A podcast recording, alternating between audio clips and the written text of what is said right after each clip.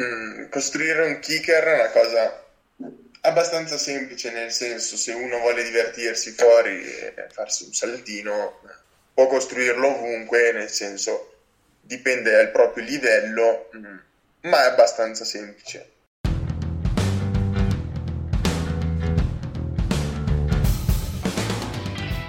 Lo snowboard non è un semplice sport. Lo snowboard è un cazzo di stile di vita. E tu meriti di viverlo alla grande. Benvenuto in Come un Pro, il podcast dedicato interamente al mondo dello snowboard. Insieme scopriremo le 100 caratteristiche che ti permetteranno di godertelo veramente come un pro.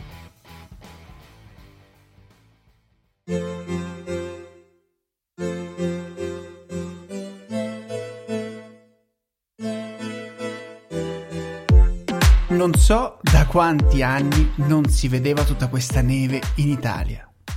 Dalle Alpi agli Appennini, neve, neve e ancora neve. E purtroppo è capitato tutto nell'anno peggiore di sempre. Quello con impianti chiusi e l'impossibilità di raggiungere le nostre amate montagne. Ma chi ha la fortuna di vivere proprio in quelle zone si sta arrangiando come può per trasformare il proprio giardino o la discesa sotto casa o la montagna che sta a due passi da casa in un parco giochi. Beh, mettiamola così. Se vogliamo goderci lo snowboard veramente come dei pro, allora dobbiamo essere pronti a crearci un park dove possiamo che sia un kicker con atterraggio in powder o che sia una mini jibbing line arrangiata con tubi rubati ai vostri vicini di casa, quello che conta è riuscire a costruire qualcosa con cui divertirsi. In questa puntata parliamo proprio di questo, come crearsi un park fai da te. Se ci hai mai provato, allora sai che ci sono mille cose a cui pensare e probabilmente i primi due o tre tentativi sono stati solo tanta, tanta fatica per arrivare a scoprire quell'errore in più. Se invece non ci hai mai provato, ma vorresti tanto farlo, allora sei nel posto giusto e tra poco più di mezz'ora saprai tutto ciò che c'è da sapere per costruirti il tuo park fatto in casa. Ovviamente non sarò io a dirtelo, io rientro nella prima categoria, cioè quelli che si spaccano la schiena solo per capire di aver fatto un'altra cazzata. In questa puntata ci sarà con me Federico Bisotti, in arte Tecno Cookie, uno dei costruttori del Mottolino Snowpark. Con lui abbiamo parlato di come costruire un kicker, delle cose a cui bisogna pensare prima di mettersi a spalare e ai vari modi in cui costruirlo ma anche di cosa voglia dire essere uno shaper, di come si mantiene un park e di come bisogna comportarsi quando si è lì dentro. Insomma, tutto ciò che c'è da sapere per fare un altro più 1% nello snowboard. Prima di lasciarti all'intervista con Cookie, ti ricordo che puoi scrivermi in ogni momento per darmi feedback, suggerimenti o critiche sulle puntate. Sono tutti ben accetti e allo stesso livello. Ma anche semplicemente per scambiare quattro chiacchiere sulla nostra passione in comune, lo snowboard. Ho già avuto modo di conoscere un sacco di persone fantastiche grazie a questo podcast e spero di conoscerne altrettante. Mi trovi sia su Instagram che su Telegram, in entrambi i social come chiocciola Mattia Radenti. Sappi che leggo e rispondo sempre a tutti i messaggi che ricevo. Eccoci, eccoci, siamo qui insieme a Federico in, in arte Tecno Cookie. Ciao Fede, come stai? Ciao a tutti, benissimo. Te come stai? Bene, bene, dai, bene, ma non benissimo, diciamo perché, perché ancora non sono riuscito a farmi un, un, paio di sciate serie. Tu sei su a Livigno, io di solito a questo punto dell'anno già, sarei già venuto su un paio di volte e quest'anno ancora niente, purtroppo, questa stagione, quindi diciamo bene, ma non benissimo, dai. io sono nel lato opposto, sto sciando più del solito. Allora, Federico è uno shaper di mestiere, è uno shaper del Mottolino Snow Park di Livigno e penso che voi che ci state ascoltando l'avrete visto almeno una volta, eh, questo Snow Park, se non l'avete visto mai non sapete cosa vi perdete, perché è uno dei park più, più belli, più forniti, insomma migliori eh, del panorama Snow Park in Italia. E Fede, ti va di presentarti, dici, dirci due parole, dopo avremo modo nel corso dell'intervista comunque di farti delle domande un po' più, più mirate. Intanto ecco, se ti va di dirci due parole, di presentarti.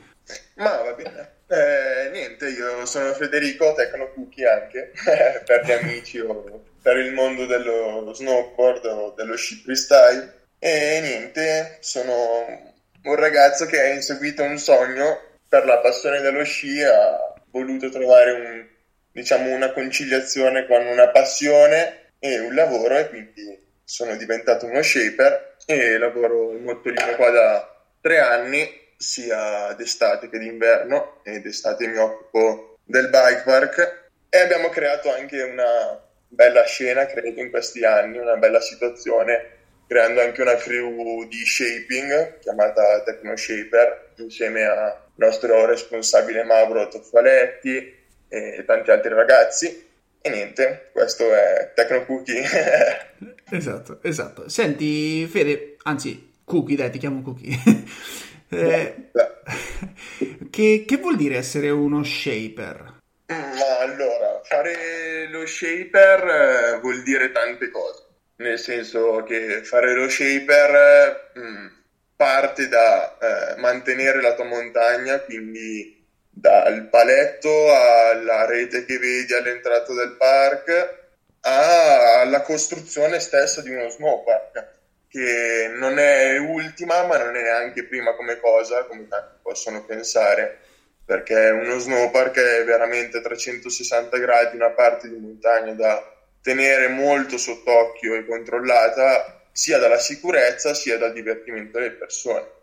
Dopodiché uno shaper deve essere, per essere un vero shaper, deve avere una conoscenza grossa della costruzione sia di uno snowpark che di un salto, sia dal terreno che arrivare alla neve, che a costruire un terrazzamento, che poi a costruire strutture magari più semplici come possono essere dei rail o qualsiasi altra cosa che richiede il freestyle stesso o anche solo il divertimento delle persone, come può essere un freeride cross oppure un'area fan oppure anche mettere giù delle manine che girano per i bambini per dargli un 5 che sembra poco ma se uno pensa a tre volte che nevica tutti i giorni che il gatto passa da parte il mucchietto di neve è un lavoro e è il compito dello sceicco quindi lo shaper, a discapito di quello che pensa tantissima gente, è un lavoro fighissimo, ma si concentra proprio sul lavoro, cioè nel senso è un muratore, è un muratore che lavora con la neve, è un muratore che, lavora con le intemperie, con la natura e non si ferma mai, mai sempre per far divertire la gente il giorno dopo. Chiaro, son, i shaper sono quelli che lavorano dove gli altri si divertono, insomma, dai, diciamola così. Esatto, esatto. Che quando noi stiamo sì. lì, stiamo lì gasati perché vediamo che butta giù mezzo metro di neve in una notte, voi siete quelli che eh, balzate di notte e andate a disseppellire le strutture per rimetterle mezzo, mezzo metro più in alto, insomma. Infatti all'inizio della puntata quando mi hai chiesto, quando mi hai detto che tu non sciavi, ti ho detto guarda quest'anno io sto sciando più del solito perché era anni che non mi vedevo più la fresca come quest'anno. Mm. Diciamo che non tutti i mali vengono per nuocere, perché di solito se nevica lo shaper deve pulire il park e poi per lo shaper parte anche quella guerra di personale, no? quella sfida personale di prima puliamo, prima apriamo il park, prima la gente torna a girare. E quindi sì, dopo lo shaper, lo shaper o shapers crew, perché comunque i shaper cioè, lo shaper non esiste da solo. Lo shaper è una squadra, lo shaper è una crew. Si lavora insieme per fare quello che si fa. Chiaro. Lo shaper non è nessuno da solo.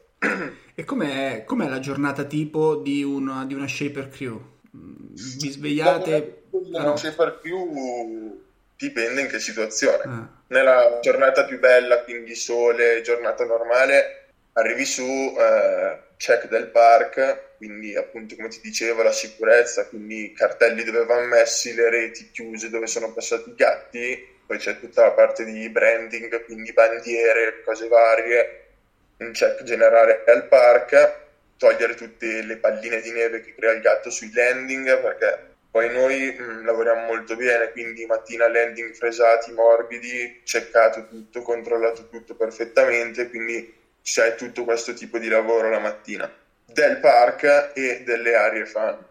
Poi c'è un'apertura del bag e poi c'è il servizio generale all'utenza, perché anche qui noi molto, a diversità di altri park, noi stiamo tutto il giorno in park a controllare che l'area salti sia in sicurezza, quindi che non entrano sai, persone che vogliono solo sciare, eh, quindi si indirizzano magari nell'area più tranquilla dove possono fare magari take off senza fare delle strutture o cose del genere. Finché poi non arriva il pomeriggio e dopodiché lì parte la situazione di shaping reale dove ci sono tre ore di fuoco dove, dove rishapi tutto il park, che è grosso. E park normale, park appunto per i bambini Invece il fly cross di solito, mh, mm, visto che è una manutenzione più, più ordinaria, si controlla la mattina. Chiaro. Più o meno questa è la giornata quando il tempo è bello. Se invece nevica, eh, tutto si anticipa, quindi la mattina si va su prestissimo, si parte nella, nel pulire diciamo, le cose più importanti che si possono rovinare di più, quindi magari un kicker perché un salto fa ridere, ma un salto di neve, la neve lo rovina. quindi più, cioè, più sei sbrigativo e più sei celer nel pulire appunto i salti, meno la neve si attacca e quindi ti rimane il tuo fondo sotto e la transizione, che è la cosa più importante di tutto il salto, rimane intatta senza fare troppa fatica. Poi ci sarà un reshape, chiaramente, tutto, però non è che ci sarà un lavoro eccessivo. Chiaro, quando Dopo parli di, transizione... Line, tutto quanto, e vai avanti finendo con l'ultima cosa, il bag, mm. che è il lavoro più grosso che c'è in parco, la pulizia del bag. Certo, perché va ripulito dalla neve, immagino. E... Esatto, esatto. Se, Invece, per quanto riguarda la parte, penso che vorrei sapere anche questo, più divertente della cosa, che sarà la costruzione, che è diciamo la cosa che precede tutto questo, quella è la cosa più lunga e più, diciamo, macchinosa, nel senso perché comunque devi correre indietro a, eh, o all'innevamento o a sperare che madre natura ti regali tanta neve, ma comunque la neve naturale non è mai quella sperata per la costruzione. E, lì pian piano lo shaper tutti i giorni arriva sulla mattina e quando il gattista capito, riesce a spingere abbastanza neve per costruire il salto, si costruisce il salto, quando dopo si parte con una zipline procedi su una Gibran e via dicendo. Chiaro. E più o meno a grandi linee questo è il lavoro dello shaper. Chiaro. Ma mm, tu quando prima hai parlato di, di transizione, che era parte importante, ti riferisci proprio al kicker, giusto? Quella è la, la transizione? Sì, sì, sì, sì certo. Pulire il sì, kicker. Perché, allora, poi dipende, eh, nel senso, io ti sto parlando per eh, la mia esperienza e per la metodologia di lavoro che sto usando negli ultimi anni con la squadra con, che, con cui lavoro e con quello che mi hanno insegnato e ti dico anche quello che, su cui cioè, ci farò, spero, una mia carriera, perché comunque ci credo molto in questo che mi hanno insegnato. Quindi kicker costruito a gatto e poi mai più toccato con un gatto. E appunto per questo ti dico la transizione importante, perché comunque il peso anche di un gatto può variare, capito, di poco, ma pian piano anche la transizione, quindi sempre tutto a mano, transizione importante e quindi sempre mantenere la transizione nel kicker con la sua gradatura, col suo raggio, sempre, sempre, sempre, sempre. Anche magari, capito, in una situazione magari di divertimento a casa. Certo. Ecco, ecco, andiamo direttamente su questo argomento, poi magari avevo anche qualche altra curiosità, ma me la tengo, me la tengo per dopo. Eh, ecco, metti che che qualcuno, che è un po' anche lo scopo di questa puntata, qualcuno vuole, voglia costruirselo un kicker, dopo magari vediamo anche un eventuale rail. Eh, se io volessi ecco, andare sulla montagna dietro casa e farmi un kicker, portarmi su due pale e eh, mettere su un kicker con i miei amici, eh, a, a, cosa dovrei pensare? Io ti dico la verità, l'ultima volta che l'ho fatto saranno stati dieci anni fa, era veramente sotto casa, perché, proprio casa dove abito, perché c'era tutta un, una campagna, una discesa, aveva fatto un botto di neve, era tipo il 2012, una super nevicata qui in centro Italia, e, e siamo andati a caso, a caso proprio, non sapevamo dove mettere le mani, mi, mi, ricordo che mettevamo le tavole una sull'altra per costruire il dente, per, per dargli la forma, ma cose che vedevamo fare online sui movie di snowboard, neanche online, forse non lo so dove le vedevamo queste cose, e e eh, cercavamo di imitare chi andava in, uh, in backcountry a costruirsi, a costruirsi kicker. Ma qual è, qual è, la tecnica esatta per costruirsi un kicker? Allora, mm, costruire un kicker è una cosa abbastanza semplice, nel senso se uno vuole divertirsi fuori e farsi un saltino, può costruirlo ovunque, nel senso dipende dal proprio livello, mm, ma è abbastanza semplice nel senso che un beginner per costruirsi un salto basta che cerchi una piccola discesa e costruisca una sorta di salto dove diciamo senza esperienza basterebbe che la sua tavola, i suoi sci non creino diciamo dell'aria sotto, diciamo dalla base del salto alla cima non creino dell'aria per non creare il famoso late pop o low pop, senza star qui troppo a, a spiegare. Invece per quelli che vogliono gasare che gli manca veramente il park vero, dico spero che avrete la possibilità di potervi guardare la montagna dove andrete d'estate per sapere se c'è sotto roccia piuttosto com'è la conformazione della montagna. Ecco. diciamo è la base di tutta la conformazione. Dopodiché, se sai cosa c'è sotto il landing, sei un po' più tranquillo ci ha fatto tanta neve, puoi anche sbattertene un po' di più e appunto per quello lo step è cercare un buon landing dove andare a costruire un kicker. E cosa molto importante secondo me dipende dal kicker che vuoi costruire chiaramente però che ci sia abbastanza zero e lo zero con uno zero intendo la parte precedente prima del kicker per poter perlomeno mh, ricreare un kicker vero da park dove puoi impostare delle rotazioni o comunque controllare un po' il tuo salto. Comunque la cosa più importante, diciamo, è il landing, che ci sia un buon landing sotto della dimensione del salto che si vuole fare. Chiaramente che se voglio fare un salto di 4 metri non avrò bisogno di un landing che superi la, la misura stessa, diciamo, della, del kick. Voglio fare un salto di 10-12 metri, magari avrei bisogno di un bel landing con una bella lunghezza e un bel una bella gradatura, ecco. Anche un po' inclinato. Quella è la cosa più importante. E vedere che ci sia un in-run, quindi una rincorsa consona dopo al salto che si vuole fare. Certo, perché la, la, rincorsa ci serve per superare il flat, perché chiaramente immagino... Cioè... Ecco, ecco, una cosa che mi sono sempre chiesto, o ogni volta che andavamo in montagna con le pale, insomma, ci, fa, facevamo sempre, facevamo il, il, il kicker, ecco, al, sul dente proprio, quindi senza parte di flat, senza flat, quindi finito il kicker direttamente il landing. Eh, ecco, lì perdi tutto il tuo, il tuo landing perché fa una caduta a peso morto, nel senso. Poi dipende quello che vuoi fare, eh. se vuoi fare un cliff eh, ci può stare, però mm. comunque dopo le velocità sono ridotte, non c'è neanche bisogno di una costruzione lì. O a meno che il tuo cliff ha il landing che sia molto distante da te, nel senso magari puoi costruirlo sul dente, però il tuo atterraggio non è sotto, capito? Okay, magari okay. la distanza tra te e il landing sono 7-8 metri, allora ok, perché il kicker dovrà mandarti più in lungo che in alto. Certo. Se invece puoi sfruttare bene il landing, è da sfruttare con un buon flat, poi sì, magari sarà step down comunque il kicker, però avrà comunque il suo flat.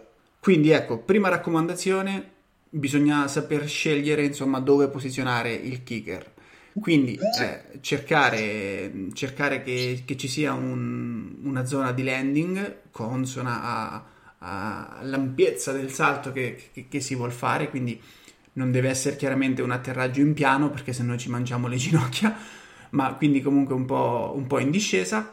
E ci sia una buona rincorsa e, e, che sia dritta questa rincorsa, insomma ci sia modo per impostare una, una rincorsa diciamo senza stare senza far curve eh, sì, eccessive quella perché... sarebbe la cosa più comoda e ottimale dopodiché una volta che prima del kicker ci sono quei 2 o 3 metri di, di, sono dritto, di tavola piatta, in insomma. In par- esatto, si può anche, cioè nel senso non stai costruendo un parco, quindi ci può anche stare, senso.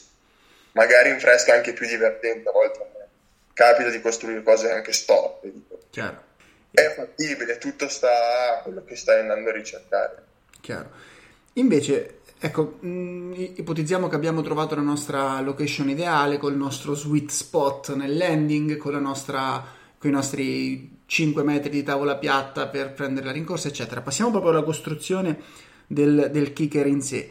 Ecco, io eh, ho visto, ho visto e sentito scuole di pensiero diverse. Chi dice di mettere le tavole, ecco come ti dicevo abbiamo fatto l'altra volta, le tavole una sull'altra per creare proprio il dente del kicker, quindi gli creiamo creavamo sta, sta forma, facciamo sto stampino di tavole eh, chi invece crea dei tipo dei mattoni di neve e poi li mette lì, li assembla e poi li ricopre di neve, oppure strato di neve battuta con la pala, altro strato di neve. Qual, qual è la, la, cosa migliore?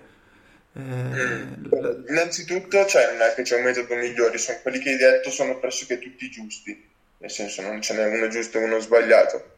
Eh, quello che cambia è la situazione di neve che hai, nel senso che se c'è una neve molto gessosa e bagnata, mh, mm, sarebbe diciamo da stupidi mettersi lì a sbadilare, fai dei blocchi, vengono via tranquilli, te li porti lì, ti costruisci il tuo cassone con i tuoi blocchi, dopodiché è la neve che è in mezzo, la spacchi su e, e dopo te lo shapi. E può essere uno dei modi. Eh, quello delle tavole anche, nel senso ti tiene la neve lì senza fartela scappare, puoi sbadilare di meno, perché comunque se devi creare una scarpata per, il, per tenere su tutta la neve per un salto, magari ce ne vuole di più, quella delle tavole è una soluzione. Ti dico, io non l'ho mai usata, preferisco sempre sbadilare un po' di più, avere un bel chiccherozzo sotto e anche, cioè, secondo me, ecco, non, se si vuole costruire un kicker non bisogna mai... Cioè, la neve per essere abbastanza deve avanzare Ok. Per essere abbastanza deve avanzare, avere un bel coping, avere una bella transizione lunga, eh, non, essere timidi. Eh. Infatti sulla conformazione del terreno ti dicevo anche perché secondo me il modo più semplice per costruirsi un kicker è uno step up. Uno step up è uno dei salti più, innanzitutto più semplici e più confortevoli per provare cose nuove e lo step up ti permette che se trovi una costa giusta eh, tu devi solo scavare dentro nella costa, tirare fuori la transizione e lo step up è fatto. Dopodiché eh, so che per alcuni magari può essere Arabia quello che dico, bisogna farsi un po' una cultura se si vuole costruire un salto, eh. bisogna un po' addocchiare quello che può essere una transizione, eh, avere confidenza su questo tipo di cose. Infatti a un beginner io dico costruisci il salto più piatto che puoi, poi sei sempre a tempo a dargli una transizione un pop. Che se non hai confidenza ancora con l'attrezzo sotto i piedi e crei veramente tanto pop, finisci male.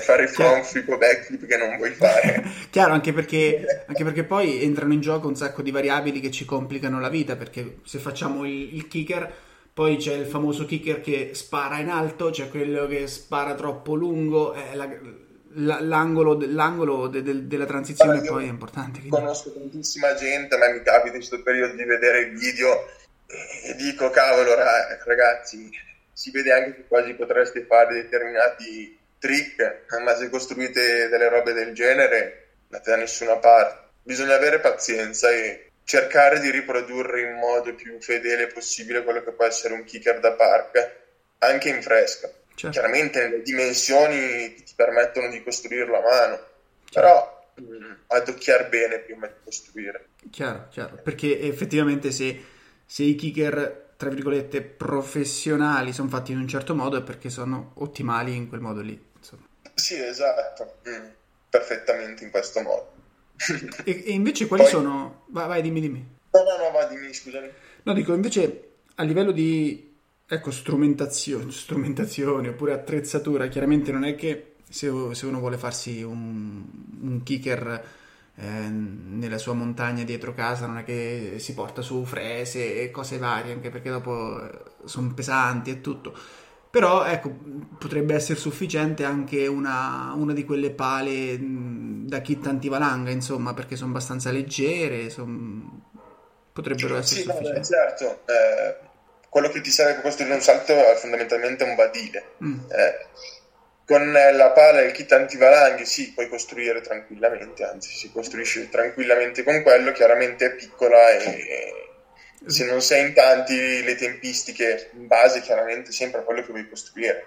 Perché ripeto se vuoi solo costruire un saltino che ti fa andare giù da una scappata di 20 metri sicuramente serve 20 cm di neve che ci voli giù e fai da un salto dalla madonna se vuoi costruire un bel salto con i padini piccoli se sei in uno o due ci vuole veramente tanto tempo quindi se c'è la possibilità di potersi portare il classico badile rosso di plastica quello lì ti salva la vita e ti permette di fare dei lavori veramente celeri.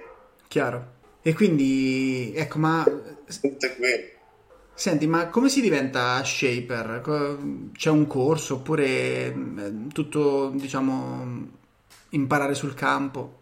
Eh, diventare shaper richiede insomma, dei curriculum magari un po' particolari. Eh, so, io ero un meccanico prima, correvo in moto, eh, costruivo fettucciati salti per la moto, quindi nel senso non ero proprio estraneo a questo mondo. Mm, comunque quando andavo a sciare andavo a ricercare appunto il salto così ho sempre avuto una passione proprio per la costruzione di salti in generale, possono di terra di neve nella mia vita, già da bambino, sai, rampettina di legno piuttosto che qualsiasi cosa. E quindi diciamo che innanzitutto deve essere una passione tue esperienze lavorative fanno in questo lavoro, nel senso, non è che, cioè, capita anche, capito che puoi fare, studiare, poi diventare magari shaper, capito? Però devi essere una persona molto manuale, capito? Che ci certo. deve... Te l'ho detto, alla fine è un muratore. È un muratore, è un muratore sulla neve. Serve la manualità per diventare shaper, in poche parole. Certo. Perché quando ti ritrovi lì dopo se vuoi diventare veramente shaper dopo e non vuoi fartene solo un'esperienza stagionale, dopo devi avere a che fare con eh, sai, l'innevamento piuttosto che mm, le motoseghe, eh, scavatori, qualsiasi attrezzatura capito che ci può girare intorno. Quindi serve la manualità e una gran voglia di lavorare. Diventare shaper, appunto, visto che non c'è una, realmente una scuola, capito? Di cioè lui è il miglior shaper, come non c'è per il meccanico, come non c'è per il muratore, come non c'è per nessun lavoro manuale, sta, sta un po' i tuoi sacrifici a quello che fa e riuscirci a diventare. Ad esempio, io personalmente facevo il meccanico di macchine e camion, l'ho fatto per un 7-8 anni della mia vita, dopodiché che ho iniziato giov- da giovanissimo a lavorare Dopodiché io ho deciso di vivere in montagna, io ho lasciato tutto e sono venuto ad investire qua. La mia fortuna cos'è stata? Mm. Mottolino ha comprato il bag, si è trovato in difficoltà perché c'era a pulire questo bag e non c'era ancora l'attrezzatura. Io mi sono fatto valere facendo vedere che andavo a lavorare a pulire il bag senza avere nessuna certezza fondamentalmente e sono guadagnato il rispetto, capito? Certo. Dopodiché quando io mi ci sono ritrovato dentro... Mm, ci ho sguazzato abbastanza facilmente, capito? Perché dopo sono son venuti Però... fuori tutte le, eh, le, altre tue, diciamo, caratteristiche, l'esperienza, la manualità e hai saputo cogliere l'occasione, insomma. Esatto, capito? Come non mi ha mai fatto paura, non so se c'era bisogno di qualsiasi, capito, lavoro, cioè alla fine lo shaper, il lavoro in montagna è molto collegato, capito, non so, alla meccanica, appunto al lavoro manuale o quando capita, capito, che il lavoro di falegnameria o quando anche capita soltanto che devi saldare un rail o quelle cose lì, capito? Cioè, per dirti, io la mia super passione è il jeeping, io a casa mi costruisco rail e cose, quando sono arrivato eh, sbollentavo, capito? La prima stagione mi ricordo che ho bruciato due flessibili perché li avrò smerigliato tutti i rail in tempo record, capito? Perché c'avevo sta fissa, no? Dopo ognuno ha le sue skills. Chiaro, chiaro, che vanno di pari passo con la propria passione, chiaro. Esatto, che poi vabbè io addirittura dopo quell'estate, quel trail building ancora di più ancora mi ci sono conciliato, no? Ricordando il motocross, ricordando tutto, dopo io ne ho fatto una religione mia, secondo me, a me piace un sacco. Questa cosa. eh, si, si, sente, si sente la passione, la passione che, che hai per, per, questo lavoro. È anche una fortuna perché poter fare il lavoro per cui si ha una certa passione comunque è una, una bella fortuna. Eh? E, senti, invece abbiamo accennato all'inizio al discorso cartellonistica, reti, mm, insomma, corde per delimitare. Ecco, accenniamo un attimo, andiamo un po' fuori da, da quella che era la, la traccia o, eh, o, che era lo scopo iniziale della puntata, però secondo me sono informazioni importanti queste. Ecco, come interpretare bene un park e tutta la, la, la sicurezza che sta dietro al park. Eh, innanzitutto Mm, chiaro che per andare in parco ci vuole il casco, questo non serve neanche dirlo perché comunque sta sulla segnaletica e tutto. Ma poi ecco, come ci si comporta dentro al park? Io tante volte vedo sciatori che girano sui landing giusto per affrontare una discesa un po' più ripida perché chiaramente se vai su un L o un XL eh, il landing allora. è parecchio steep quindi gente va lì a divertirsi cioè queste sono cose che non si fanno giusto? Certo, certo, certo. Eh, sì. sì. infatti mm, diciamo ogni società più o meno eh, decide di svolgere la, propria azione un po' come vuole, nel senso, faccio farti un riferimento, non so, l'Ax che è uno dei resort più fighi che abbiamo in Europa, io ci ho fatto una stagione e non esiste fondamentalmente nulla, capito, che limita lo sciatore normale nell'entrare soprattutto nella G-Line a fare ciò che vuole. Le aree e i salti sono sempre un po' preservati, capito, dagli atleti, invece in Italia, secondo me, sotto questo punto di vista si fa molto lavoro, nel senso io gliene do molto atto alla Mottolino per dirti di quello che ci fa fare sotto questo punto di vista, che so che sono loro che spingono molto su questa cosa, che su eh, ogni salto, cioè, capito, c'è un cartello che limita, capito, molto la salita sulla terrazza, quindi rischiare di, dalla terrazza di volare chissà dove, o comunque cercare sempre di mettere dei cartelli, soprattutto sui salti piccoli, dove ti dice ok, da qui puoi lasciare e puoi saltare, diciamo, in sicurezza. Tutte queste cose fanno parte della sicurezza di un parco, perché se tu arrivi davanti a un salto, magari ci sono 40 metri di rincorsa prima e te ne servono 7, tu non lo sai, prendi dritto per dritto anche se in teoria uno dovrebbe avere un po' la concezione di questa cosa, e ti puoi far male. Certo. Mettere reti, tutte queste cose la mattina, per tutte le mattine, fanno parte della sicurezza. E Io... altra parte della sicurezza importante, mm, cosa che non si fa ovunque, è delimitare il, il park, lo snowpark. Cioè, quello parte da tutto, perché se tu uno snowpark aperto dove è collegata una pista, per esempio, a uno snowpark, è finita, certo. diventa un campo da battaglia e, sì. e diventa super pericoloso. Dopodiché è, è, brutto da dire, ma tutti pagano e tutti hanno un diritto, quindi soprattutto le G-Line, i salti M, tutti li usano perché nel senso fanno meno paura, quindi tutti vogliono, vogliono usarli e quindi è pericoloso, è molto pericoloso e per questo si fanno queste tutti questi step di sicurezza no? per, salvare, per preservare un po' tutti. Cosa più pericolosa sono le G-Plan e purtroppo lì, oltre che a cartelli e regolamenti all'entrata di park non puoi fare nulla, sono i famosi saltatori di take-off. Esatto. Sono pericolosi per noi che vogliamo fare un trick, ma che comunque dopo un po' che ci fai l'occhio sai se partire o non partire. Quindi non ti innervosisci neanche più, capito? Non stai lì più fatti sangue amaro, aspetti, poi se ne vanno. Più altro per loro. Questo però va al buon senso delle persone, che è la cosa più pericolosa che c'è in un parco, ma purtroppo non puoi fare. E per, ehm, ecco, magari per chi ci ascolta e non, e non conosce il termine tecnico del saltatore di take-off, eh, parliamo di chi eh, nella, nella G-Line va lì e usa il, l'invito, ecco, insomma il dente della struttura per fare semplicemente un salto. Esatto, esatto, che io sinceramente ehm, è una cosa che non, non, ho, non ho, mai concepito. Anche perché, ti, anche che... perché ti distrugge tutto l'invito. Di... Allora, uno li distruggi, due ci sono le piste che dico se Se vuoi farti il tuo saltino, vai a bordo pista, esatto. fai il tuo saltino. Esatto. Poi hanno fatto tutti, vai a bordo pista, fai il tuo saltino, quando hai imparato vieni in, in snowpark e pian piano.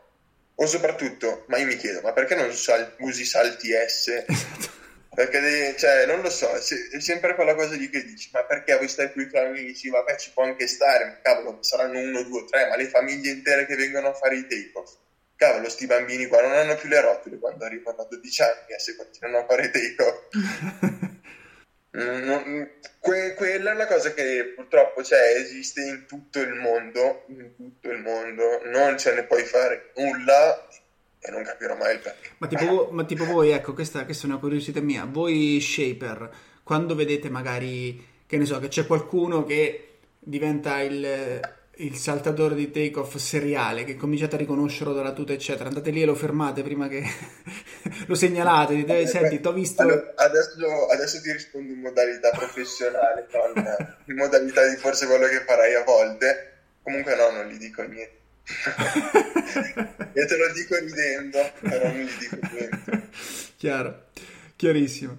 E invece, ecco, io una volta mi sono trovato veramente, ero all'Ursus di Campiglio e ero in, ehm, in seggiovia, sulla cabinovia eh, per tornare sopra e, e, praticamente guardavo sti XL giganteschi, c'era gente che faceva numeri assurdi e c'era qual- un paio di sciatori che si mettevano lì e facevano appunto sciavano i landing, quindi magari uno si era messo addirittura, aspettava che l'altro finiva di fare le curve, aspettava sotto al kicker e gli è cascato sopra, una, gli è cascato sopra uno snowboarder, perché comunque, cioè, queste cose secondo me sono da pazzi, cioè tu ma ti puoi mettere lì sul landing a, a scendere. Eh. Quelle sono cose da pazzi, appunto per questo ti ho detto uno dei lavori che noi facciamo qua è appunto l'area LXL è recintata con cartelli, con orari scritte session privata solo per atleti e con solo per atleti intendo un po' venire dalla tua parte anche un po' il, un po il titolo anche del tuo post Kat. nel senso che atleti sanno tutti cioè se io so fare 360 o anche solo saltare in XL dritto ma come Dio comanda io sono un atleta e quindi entro a saltare però preservo questa cosa se tu arrivi con gli sci da gigante tu non entri tu non entri, non entri a saltare, non entri neanche a farti un landing. Quella è la cosa più importante secondo me che dovrebbe essere fatta in tutti i parchi, perché dà sicurezza sia a loro che non si fa male, che a un atleta di saltare spensierato. Perché se io, io, se io parto in IR adesso, io non sono un gran jumper, però io mi metto nei, nei panni magari di un atleta dove deve staccare un triplo e si vede sotto quella coda dell'occhio uno sciatore che gli passa lì da parte penso che sia la cosa più brutta di tutta la vita. Cioè.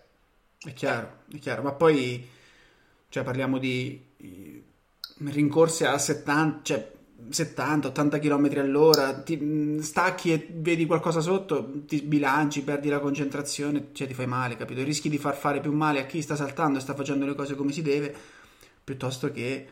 Cioè se poi sì, qualcuno sì. ti casca sopra tu te la sei cercata, però l'altro che colpa ce n'aveva, nel senso... Vabbè. Questa era la mia. Sì, beh, quello è, quello è un classicone. Poi noi, per dirti avevamo anche a che fare che dovevamo controllare anche il bag, perché come tutti magari pensano, cavolo, c'è il bag, eh, posso provare, fare cose. No, no, uno a livello intermedio anche abbastanza elevato, il bag, se non lo vedi, secondo me stai meglio, perché fa male anche quello. Chiaro. Ma guarda, deve avere veramente una bella tecnica per dopo atterrarci in tranquillità. E guarda... Noi dobbiamo combattere anche con il turista, mi posso permettere il turista medio comunque, che ti dice eh, il pallone, il gonfiabile, non, non mi faccio niente. Anche no, grazie.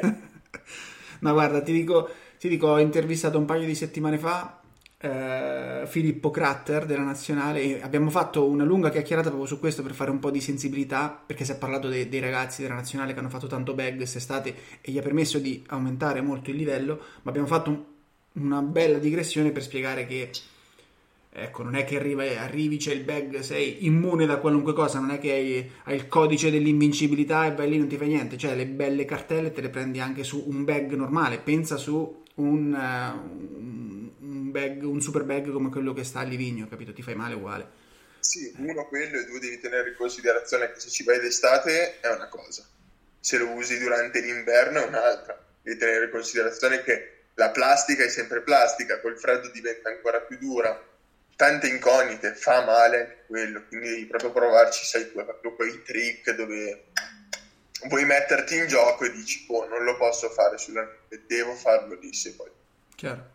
Poi puoi prendere un trauma cranico tranquillamente anche su un bag, eh. Chiaro, ma, ma, ti puoi mangiare le ginocchia anche se sul bag, puoi scendere di, di, di testa e ti dai la tavola sui denti, cioè dai. Eh... Quindi anche quello. Chiaro.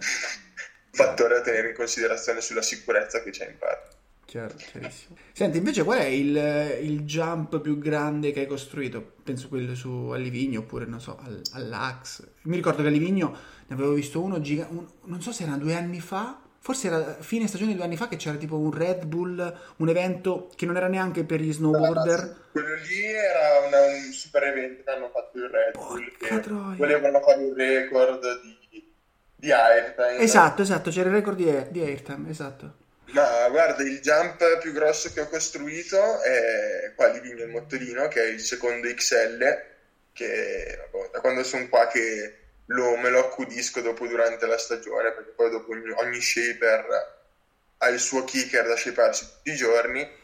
E vabbè, niente, comunque quello più grosso è il secondo XL qua costruito.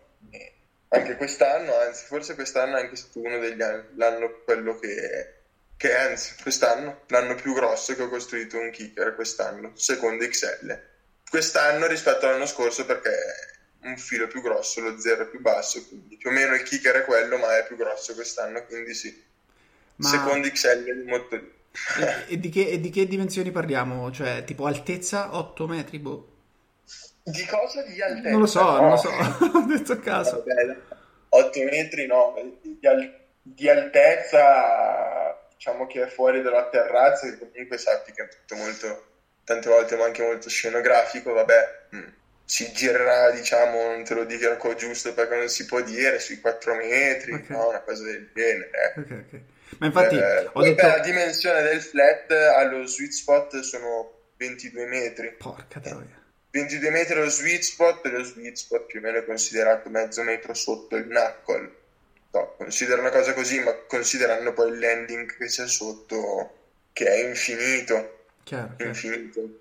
E quindi puoi arrivare tranquillamente a 3-4 metri in più di quello che è lo sweet spot, se non di più. Senza avere l'impact, poi puoi andare dove vuoi. Certo. Se c'è il ginocchia buone, magari. che spettacolo. E vabbè, ma io Mm, ho detto quel numero un po' a caso perché le vedo solo da lontano queste strutture, quindi non mi rendo Beh, conto. Costruire, costruire dei kicker così credo che c'è una bella soddisfazione. Se non fosse per questa opportunità che ormai un po' di anni fa al motorino, diciamo, non è una cosa che ti capita tutti i giorni, perché comunque anche lì dopo sei uno shaper sì, ma mh, mm, che tipo di shaper cosa costruisci? Certo quello fa tanto, fa tanta tua esperienza, sicuramente costruire delle cose così grosse ti forma e non può. E ti fa anche, anche da curriculum, dai, un po'. Sì, cavolo, sì, eh. come? Sì, quello sicuramente. Eh. ce n'è di riscontro, ce n'è. Ma senti, invece una curiosità, ma tu dopo lo, eh, il, questo XL lo salti anche o, o no? L'hai mai saltato? Mm, guarda, io ti dico la verità, io onestamente non sono un grande jumper, ma perché non ho la grande passione, io sono più un giga. Mm. Eh, che magari mi tolgo lo sfizio, ma, ma, non è che sono, capito, il grande jumper. Gli L li uso molto di più, ecco. Mm-hmm. E, ma... Comunque no, oltre che a un dritto, no, assolutamente. ecco, ma... Ma invece per quanto riguarda le misure S, M, L, XL, eh, eccetera, le misure sono cioè, io immagino di no, eh, però lo chiedo per, eh, per correttezza di cronaca, insomma, sono diciamo mh, soggettive da park a park, da, da, da, struttura a struttura, giusto? Sì, sì, decisamente. Sì, sì, ogni park decide che misure dare ai propri salti e anche quanti numeri di quanti salti hai. Mm, chiaro, chiaro. No, però intendo a volte eh, capita che vado a Livigno, la M di Livigno la faccio, vado all'Ursus, la M dell'Ursus mi sembra più grande, ci può stare, non è che sono fatti con lo stampo. Eh. No, no, no, no, assolutamente no. Ognuno ha la propria concezione, secondo me, di costruzione, quello che vuole portare, nel senso, quattro anni fa e qua i kicker M erano molto più piccoli rispetto, secondo me, eh, l'anno scorso. Mm. Dopodiché tutta l'utenza ha preferito i salti dell'anno scorso, non perché erano più grandi, perché appunto per questo mm, erano costruiti molto meglio e con delle transizioni più lunghe ti permettevano, capito, di avere quel tipo di confidenza lì, quindi un salto piccolo a volte magari ti inganna anche su quello, capito? Chiaro. L'anno la scorso... dimensione che poi la dimensione non c'è, solo una transizione veramente lunga e dolce che ti permette. Mm, l'anno... Comunque un salto, secondo me, un salto M meno di 6 metri non si può sentire, secondo me è anche già poco. Però comunque sì, puoi partire da un 6 metri e andare a 10 metri, dai. Chiaro, chiaro. E l'anno, l'anno scorso era che erano che la linea, la linea, M erano quei tre jump consecutivi che finivano giù vicino al, all'endpoint, giusto? Boh, no, che non... finivano? No, no, no, aspetta. Che finivano dove? Al, alla baita, eh, io la chiamo endpoint, M, M-Meet, come, come, si chiama? Al meeting. Al meeting. No, no, no. Gli M, I nostri M sono affiancati più o meno alla linea eh, XL.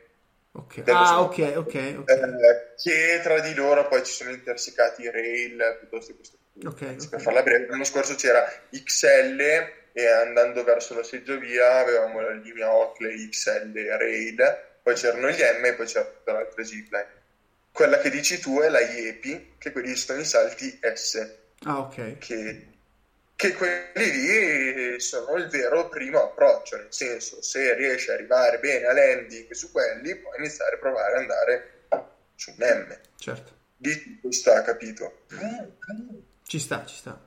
E quindi ecco, ma ha raccontato Mattia che tu ti sei costruito un, uh, un, un jib, una linea jib nel giardino di casa, giusto?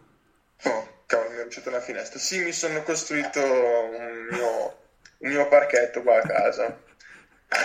Costruito dei rail e comprato dei tubi di plastica e mi sono costruito questo parchettino con due saltini, un'ippet- un'ippettina, poi vabbè vario ogni tanto in base a, a, quello che mi copre la neve o dove mi venta, dopo io ricostruisco un po'. Certo. Appunto seguendo le conformazioni del terreno senza muovere sull'universo. Chiaro, chiaro. E niente, Fede, eh, grazie mille, siamo andati molto più lunghi di quello che ti avevo detto, spero di non averti rubato tempo, tempo che avevi per, per altre cose. E... No, guarda, mi ero tenuto, cioè, tenuto a posto. Sapevo che dovevo fare questo, ci stava. E che poi io, quando parlo delle cose che mi appassionano, non, non mi fermo più, quindi ecco... Ma no, ma neanch'io, eh. io sono un tipo che magari, sai, all'inizio mi dici parla cosa etiche, eh sì, dai, va bene, eh poi dopo se mi prendo, ciao, io spero di non averti boh, aver parlato troppo. No, figurati, assolutamente. E niente, non so se c'è qualcosa che tu vuoi aggiungere che ti è venuto in mente che non abbiamo detto magari mh, eh, nelle domande precedenti, te le faccio aggiungere, e...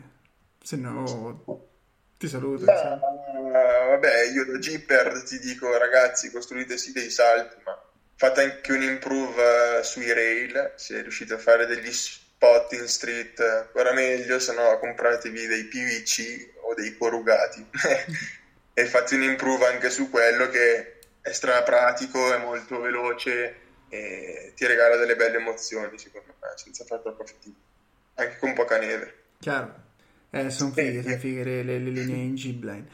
E, e niente, questo è quanto. Spero di incontrarti presto. La prossima volta che verrò al Mottolino ti cercherò sicuramente. E spero che sia il prima possibile Dai. perché no. Andiamo, andiamo, a fare una cena con Matteo. Esatto, esatto, esatto, esatto. E, e niente, e grazie ancora e speriamo di vederci presto, dai. Va bene, grazie mille. Buona giornata allora. Saluto. Ciao, ciao. ciao.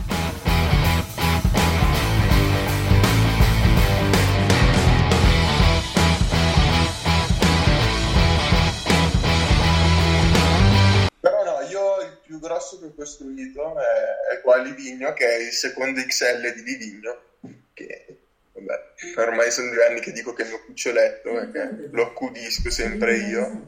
Alexa, stop. E... Aspetta che se la rifacciamo mi è partita Alexa qua.